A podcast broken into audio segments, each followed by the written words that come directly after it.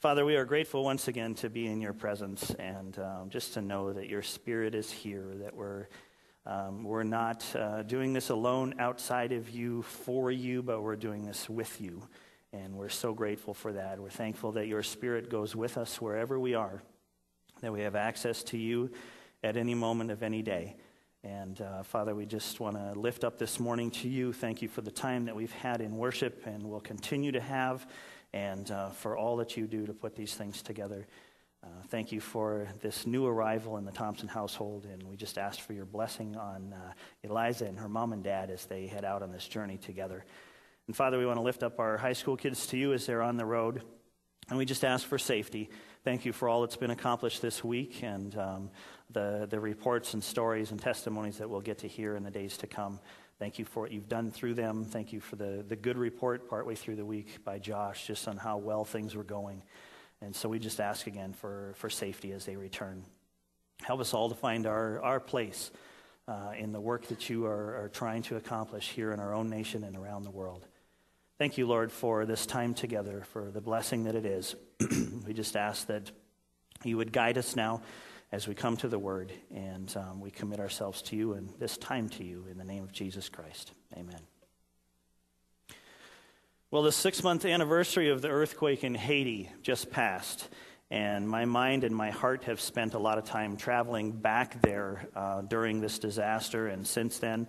Uh, Haiti is a devastatingly poor nation. Uh, they face sufferings of all kinds, and they're in, in desperate need of the transforming love of Jesus Christ. And besides the arrival of that six month mark, the, the process of preparing for my sermon this morning also brought Haiti back to my mind. Uh, during my time there, my role in missions was as an agriculturalist. Uh, I worked with the farmers in the nearby communities, equipping them to find solutions to the problems that they face, the challenges they face in trying to provide sustenance for their families. And those challenges are mountainous, literally and symbolically. And so, as I spent time with this morning's parable, I was led back to many memories of tackling that challenge head on. And I love that kind of challenge. I really enjoyed what I was doing there. the parable that we're going to look at this morning is a very familiar one. It's the parable of the sower. And yes, that's the one where the farmer sows seed on different types of soil with varying results. And um, you're familiar with it.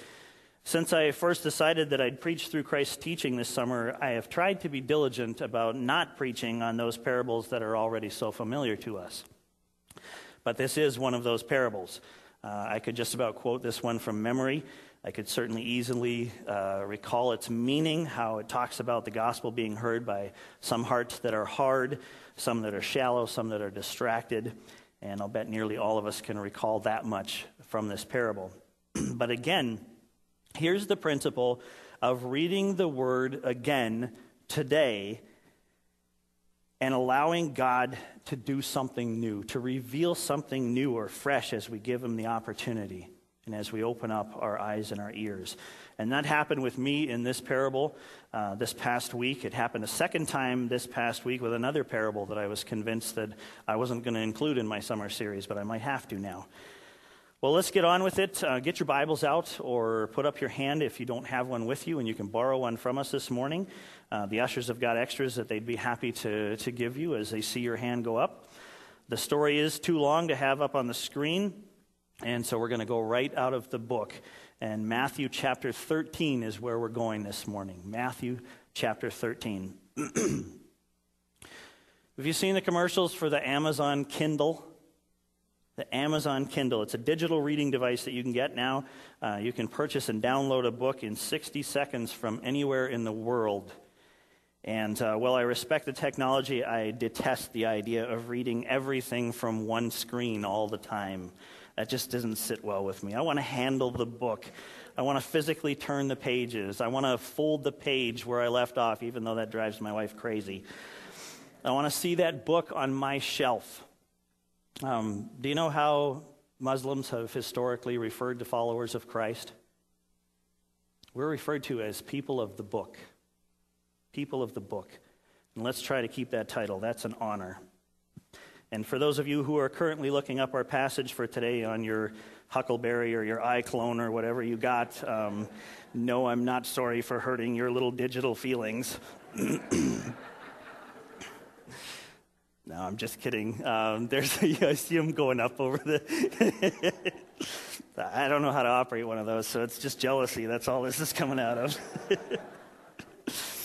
there's a great piece of technology out there called the, the Mega Voice that I mentioned once years ago, and, and this is something that's pointing illiterate people to Christ, even as we speak right now around the world.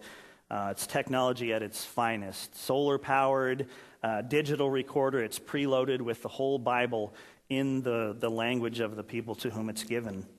And I praise God for technologies like that. So, okay, Matthew chapter 13. And we're going to read verses 1 through 23 of Matthew chapter 13. this is what it says That same day, Jesus went out of the house and sat by the lake.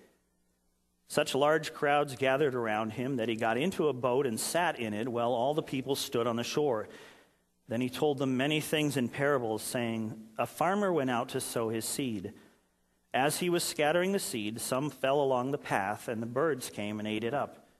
Some fell on rocky places where it did not have much soil. It sprang up quickly because the soil was shallow. But when the sun came up, the plants were scorched, and they withered because they had no root. Other seed fell among thorns, which grew up and choked the plants. Still other seed fell on good soil, where it produced a crop, a hundred, sixty, or thirty times what was sown. He who has ears, let him hear. The disciples came to him and asked, Why do you speak to the people in parables? He replied, The knowledge of the secrets of the kingdom of heaven has been given to you, but not to them. Whoever has will be given more, and he will have an abundance. Whoever does not have, even what he has will be taken from him. This is why I speak to them in parables. Though seeing, they do not see. Though hearing, they do not hear or understand. In them is fulfilled the prophecy of Isaiah You will be ever hearing, but never understanding. You will be ever seeing, but never perceiving. For this people's heart has become calloused. They hardly hear with their ears, and they have closed their eyes. Otherwise, they might see with their eyes hear with their ears, understand with their hearts, and turn, and I would heal them. But blessed are you because your, excuse me, but blessed are your eyes because they see, and your ears because they hear. For I tell you the truth, many prophets and righteous men longed to see what you see, but did not see it, and to hear what you hear, but did not hear it. Listen then to what the parable of the sower means. When anyone hears the message about the kingdom and does not understand it, the evil one comes and snatches away what was sown in his heart. This is the seed sown along the path. The one who received the seed that fell on rocky places is the man who hears the word and at once receives it with joy. But since he has no root, he lasts only a short time. When trouble or persecution comes because of the word, he quickly falls away. The one who received the seed that fell among the thorns is the man who hears the word, but the worries of this life and the deceitfulness of wealth choke it, making it unfruitful. But the one who received the seed that fell on good soil is the man who hears the word and understands it. He produces a crop yielding a hundred, sixty, or thirty times what was sown. And may God add understanding to the reading of his word. So here's a parable that you'll find in Matthew, Mark, and Luke. It was not only important enough to record in all three of those Gospels, it was recorded in nearly identical form as well. But there's a little something in the Matthew account that took me to a new place this time, and I'll share that with you in a little while. Something else that I want you to see in this parable is the turning point in the teaching ministry of Jesus Christ. Uh, this is where Jesus turns a, a corner in the style of teaching that he uses. He had used a lot of graphic analogies to this point uh, in his teaching of the masses, of the crowds. And now he switches to using only parables when he's teaching large crowds. And that starts here with the parable of the sower.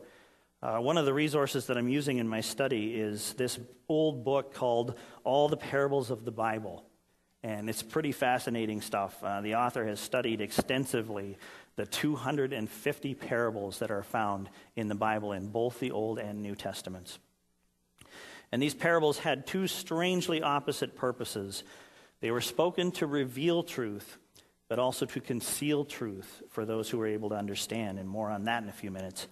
There are three words that I want to focus on with you this morning. They're easy to remember. They all start with the same letter, and those words are peril, privilege, and purpose. Peril, privilege, and purpose. And let's look at peril first. This is the most visible part of the parable. This is the part we remember most easily. There were four different types of soils described in this parable. And as a, an agriculturalist, I connect with this picture. Uh, I have encountered each one of these soil types and conditions in my journeys. And at the end of the sermon today, I'll show you a picture of a soil that fits the description of all four soils mentioned in this parable, uh, every one of them. Now, the first place where the seed landed was along the path, pretty self explanatory. The hard hearts around each field where the farmers planted were walking paths. And if the seed that was being scattered was to land on that path, path it was immediately in peril. Uh, the birds love planting season. They patiently wait for seed that's scattered but remains on the surface of the soil, and then they snatch it up. It's exposed, it's easily taken away. And the hard soil represents hearts that were hard and did not receive the seed of the gospel, allowing it to take root in their lives. Those who rejected Jesus did so with hard, closed hearts. And so when they heard the truth, it was quickly snatched away by the enemy. And I really wrestled with this for a bit. Was I really getting this? Because now I check myself if it's too easy to understand. And uh, the passage does not say that they reject the truth. It says that they don't understand the truth. And Jesus states that when he's explaining the parable to his disciples. But then his use of the verses from Isaiah uh, helped clear this up for me. Let's read verse 15 again. Verse 15 says, For this people's heart has become calloused. They hardly hear with their ears, and they have closed their eyes. Otherwise, they might see with their eyes, hear with their ears, understand with their hearts, and turn and I would heal them. Now, understanding is not something that we usually associate with our hearts, is it? But in several places in the Word, we see that understanding is very much a heart issue. It's not an intellectual issue. But let's move on. Second type of soil is the rocky soil. Uh, how many of you have ever had the treat of picking rocks out of a farmer's field? oh, several of you. That's good. It's not a fun way to spend the day uh, following a tractor around or walking in front of a tractor and just literally bending over and picking up rocks and throwing them in the scoop of the tractor so you can get rid of them. Um, in Haiti, where the farmers were forced to produce crops on the sides of mountains, the rocks in the soil were actually blessings. Um, we taught them how to use the rocks to build erosion barriers that would keep the soil from washing off the sides of the mountains in heavy rains. And that process was hard but very worthwhile work. And it had to happen because the rocks offered nothing to the plants in the soil. Nothing. They obstruct growth, they prevent the roots from pushing deep, they, they prevent the roots, the roots of the plant from getting to the water that they need down lower. And so here we are in the parable with the truth going into somebody's heart, but not having the chance to take root. Now, that seedling of truth is in peril. And I can't help but think of so many I've known who have, like the parable says, uh, received the truth with great joy. And that truth, actually, like a real plant seed, has enough energy in itself to produce rapid and impressive growth. But that initial energy runs out, and the plant has found, if the plant has found no place to root, it becomes vulnerable, has to look for and find a place from which to draw nourishment, solid, strength building nourishment or when something tough happens, they fall away. And that is one of the most heartbreaking things to watch somebody that you know go through. Now, thirdly, there's the seed that falls among thorns, among weeds. And it represents the life that has received the truth, found some growth in the truth, but then allows itself to be distracted by the worries of life and the deceitfulness of wealth. It's a life that gets choked out by the pressures around it. Growth is thwarted. That's its, its peril. And of course, the fourth outcome for the seed scattered in this parable is that it produces. A hundred times, 60 times, 30 times, whatever. It produces. Five talents, two talents, 10 five minus, whatever. It produces. It yields a crop, which means it reproduces itself and provides the farmer with more seeds to sow. Some plants produce just a few seeds, some produce hundreds. That's God's business, and the plant knows what it's supposed to do. It's supposed to produce. So there is peril that's, pre- that's presented in this parable. And again, as I mentioned before, Jesus does not leave his followers clueless about the dangers that they'll face in life. Lack of understanding, lack of foundation, and the pressures of the distractions of life are all addressed here in the parable of the sower. And sadly, note the success rate among the seeds that are sown. One seed in four goes on to produce. And that's a harsh reality that we've seen throughout history. The chosen are few, it's true. And we are a minority on this globe, but not one that's beaten down and discouraged. We are a victorious, overcoming, enduring force and God has proven throughout history that He does not need numbers to be effective. He just needs those who are willing to let Him do His work through them. So there's peril that is noteworthy in this parable. There is also what I'm calling privilege. Privilege. And this is hopefully where we stop being spectators of this parable and become participants in it. Uh, listen to this proclamation by your Savior, Jesus Christ, and let it sink in. Verse 11. Look at verse 11. He replied, The knowledge of the secrets of the kingdom of heaven has been given to you, but not to them. Now, do you get just how big a privilege it is to have been given the knowledge of the secrets of the kingdom of heaven?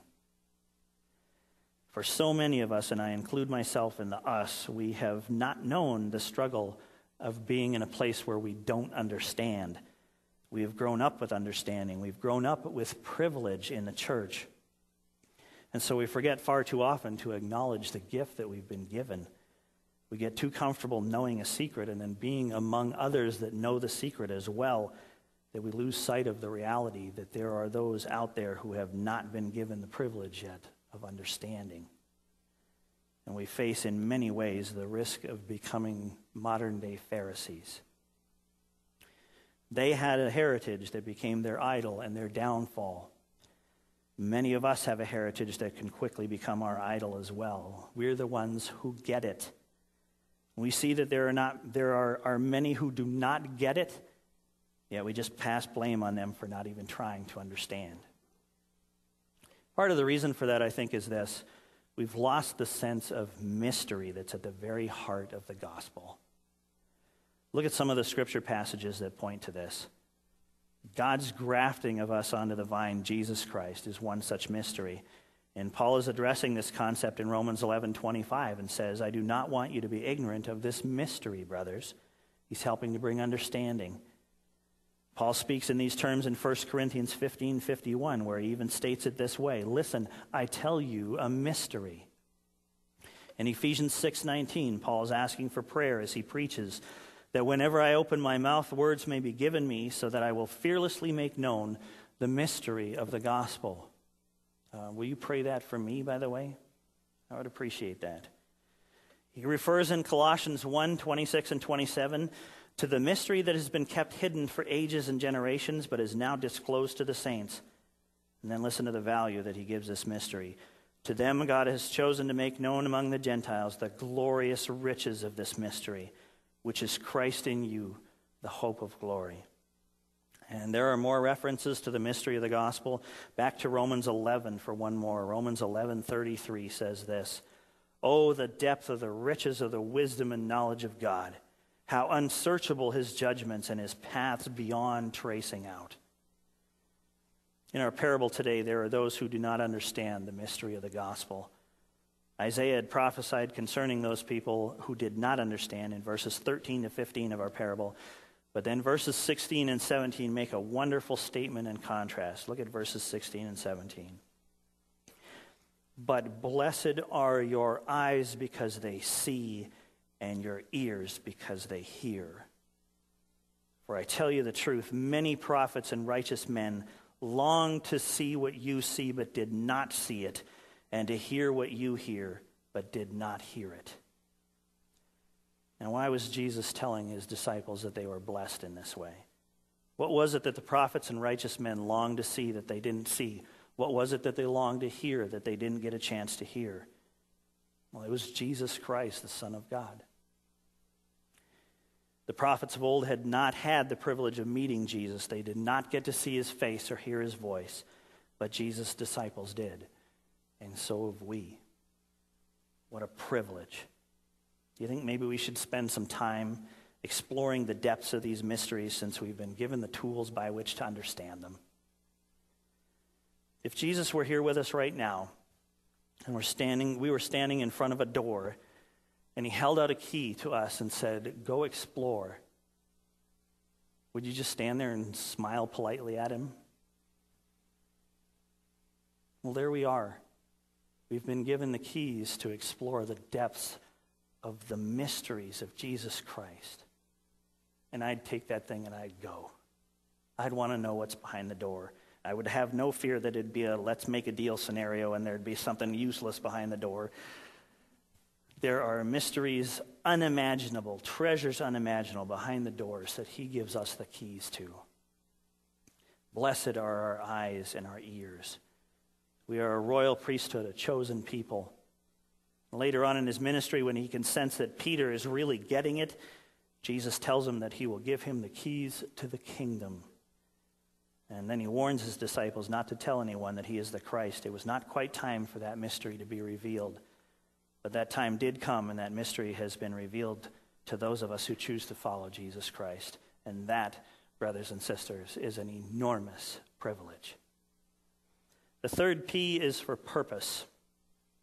There is peril in this parable that we cannot ignore. There is privilege that we should not ignore. And there is a purpose found in this parable that we can't ignore either. So, what is that purpose? Well, I believe that the purpose presented in this parable is threefold. We all have different roles in our lives that we play, and I can see at least three roles that are addressed in this passage. The first role is that of a plant. The seed of the gospel has been planted in our lives, and God's desire is to see that seed grow into a mature plant. Uh, 2 Peter 3:18 says this, "But grow in the grace and knowledge of our Lord and Savior Jesus Christ." We are to grow up in Christ. We are to grow in love. We are to grow up into maturity. Plants do not produce fruit until they have matured, and God wants to see us all mature. The second role is that of a sower. We are to sow the seed of the gospel in the lives of others. We were saved to serve and to sow. Bearing fruit begins with sowing seeds. At home, at work, at school, wherever we are, we are to be sowers of the gospel, prepared at all times to give an answer to the questions people ask when they see Christ in us. With our lives and our words, we take on the role of the sower, scattering seed with confidence, knowing that it is God who brings growth, and we leave the results to Him. Let your light shine before men, we're told. That light is the light of the gospel, planted with compassion and love for those who will hear. And as we sow, we pray for the eyes and ears of our listeners to be open, to be blessed so that they too will grow and produce an abundance of fruit. Uh, remember what we talked about last Sunday? We talked about investing grace. We talked about putting what God has given us to work. And as we do, God enters into joy, and we in return are immensely blessed. But that investment, that seed sowing, takes place. God generously entrusts the truth to our care, and we create returns on it for His glory. The third role is one that I want to explore with you visually. Uh, up on the screen is a picture that I took in 1993. And I apologize for the quality of the picture, but this is a, a scan of a photo that was taken on a cheap camera long before digital technology. This was taken in an experimental garden that I had there, and uh, it's a frighteningly accurate sample of the type of environment in which the farmers in rural Haiti have to operate in order to produce food for their families. Um, most gardens where I was looked exactly like this. And as I said earlier, each one of the four soil types is mentioned in today's parable, uh, that are mentioned in today's parable, are represented right here in this picture. Uh, when first worked, this soil was as hard as any walking path I've been on. Uh, it took hours with a pick to create that little terrace that goes across there in order for them to plant in. Um, and when the farmers of Haiti sow seed in this type of soil, uh, it's in danger immediately of being lost to the birds, and about two thirds of their crop is lost because the birds just sweep in and snatch up the, the seed before it even has a chance to get down into the soil. You can see that there are rocks. Uh, the topsoil was washed away years ago when the dictator of that country sold the rights to France to come in and cut down all the trees that they wanted. So, what was left were exposed mountainsides, and every time it rained, the soil slowly washed away down into the valleys, leaving conditions like what you see on the screen. And there is nothing for the roots of a plant to discover as they make their way into a soil here. And there are weeds, and the weeds are more aggressive than the crops and will quickly claim whatever hint of moisture there is in the soil, choking out the underdeveloped plants. And what you don't expect to see here is these bean plants thriving and producing under conditions like this. There was hope even there for the production of fruit, of seed, of life giving food. And this experiment brought me and many others great hope for the farmers in this area, and that was all the motivation that I needed to do what I was called there to do. My wife Kim and I joked early on in our marriage about uh, our ability to handle responsibility. Uh, we started by getting plants for our apartment, and we kept those alive, so we graduated to fish, and we managed to keep those alive, and so we got a cat. We did all right with the cat and decided, all right, we're ready to have children. So, guess what this farmer, then missionary, then youth pastor, now senior pastor is doing? Well, I'm seeing the vision that God has given me expand. In a very tangible way, I see my role here as your pastor as very similar to, to the one that I had working the soil in Haiti. I believe that God has called me here to work to provide an environment in which healthy growth can take place. I will work to soften hard hearts. I will work to remove obstacles to depth. I will work to encourage growth that rises above the distractions of life. I will labor to see God's kingdom expand and to see Him find pleasure, find joy in us, His productive plants. But this is not just a role for me. I'm determined to see us grow in our corporate ability to provide a place where people grow up in Christ to become a family that encourages, protects, nurtures, and celebrates growth. And we all have a role in that. Can you pray with me towards that end? Can we take the blessings that God has given us and invest them together for His glory and His pleasure? Can we pray and labor over the production of a bountiful crop here at Chapel Hill Church? Can we come together and acknowledge the desire that God has to see the discipling, the growing of his people taking place intentionally, strategically here in our midst? I believe that we can. Will you pray that for your own life? And will you pray that for the lives of the people that are sitting around you right now? Let's see the seed of the gospel fall into fertile soil here and produce a crop yielding 160 or 30 times what was sown. And may God continue to bless our eyes and our ears that we may understand what He's saying to us through His Word. Let's pray.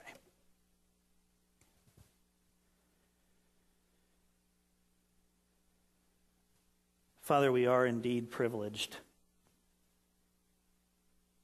And sometimes we do take for granted the fact that you have given us understanding, that you have given us access to the mysteries of the gospel of your Son, Jesus Christ. The most important message the world has ever heard or ever will hear. And you have blessed our eyes and our ears so that we can get into that message and explore the depth of it. And I ask, Father, that we would not take that for granted. That in every single one of us here, there would be a desire rise up to take that key that you've given us and open the door and go exploring. I pray for Chapel Hill Church that we would become more and more as the years go by a place of fertile soil, a place where people take root, grow in their understanding and knowledge of Jesus Christ, and go on to become mature plants that reproduce.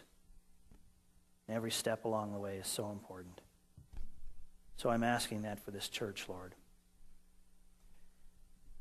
And I'm asking in each one of our lives that you will help us to, to mature, to grow up in spite of the obstacles around us, in spite of the distractions that can keep us from being productive. We need to come to you again this morning and commit ourselves to you and just say, Father, help us to grow. Bring us to the point of maturity. We want to see the seed of the gospel spread everywhere, right here and around the world. To not just leave that to our high school students or our missions team or somebody else, but to realize that every single one of us is to grow. And the natural result of growth is maturity, and out of that comes reproduction. So we're asking for that progression here at Chapel Hill Church, Lord. Grow us up in you. Thank you for your word, for all of the mysteries that are there, for the depth that we haven't even begun to explore yet. You have blessed us by giving us your word and by giving us eyes and ears of understanding. And now, Father, as we come to this point of giving back to you through our tithes and offerings, we ask for your blessing on what we return to you. You have given us out of uh, your amazing abundance, and we have. We have something to give back. Take this now and multiply it. Let it work for your glory as we move forward, as we move up, as we grow as a church, as a body, as a family in you. And we pray for these things to take place in the name of Jesus Christ.